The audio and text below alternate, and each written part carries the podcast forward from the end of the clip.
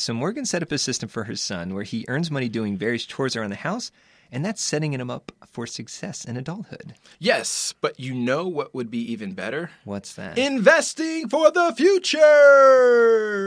Uh, you mean by getting good grades in school? or- No, actually investing. Oh, my ears are ringing. A lot of people seem to think kids simply can't understand how to save their money and invest, but that's not true.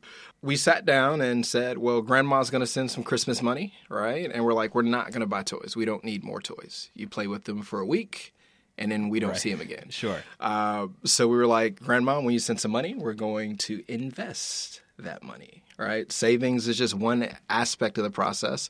So we sat down and we thought about, well, what types of things would you want to invest in? And I asked him, what are your favorite television shows and things of that nature? And he says, I love Teenage Mutant Ninja Turtles. I was like, great. You watch the show all the time. Who airs that? And then we kind of went through this process and found hmm. out that it was Viacom. All right. So we're like, okay, if you're interested in buying a stock, it was Viacom or Disney. And he said, you know what? No, Papa, I want to invest in Viacom. I was like, all right, so you have your money? And we just went and bought a couple of shares of stock. And ultimately what happened was the the idea of it was to make it a celebration. So I actually wrote Viacom the evening that he purchased the stock because it wasn't just about the stock piece, right? It was about how do we make this fun, right? Right, right. So we sent the email over, and within a week's time, Viacom sent Tristan a letter thanking him for choosing Viacom over Disney in terms of purchasing a stock.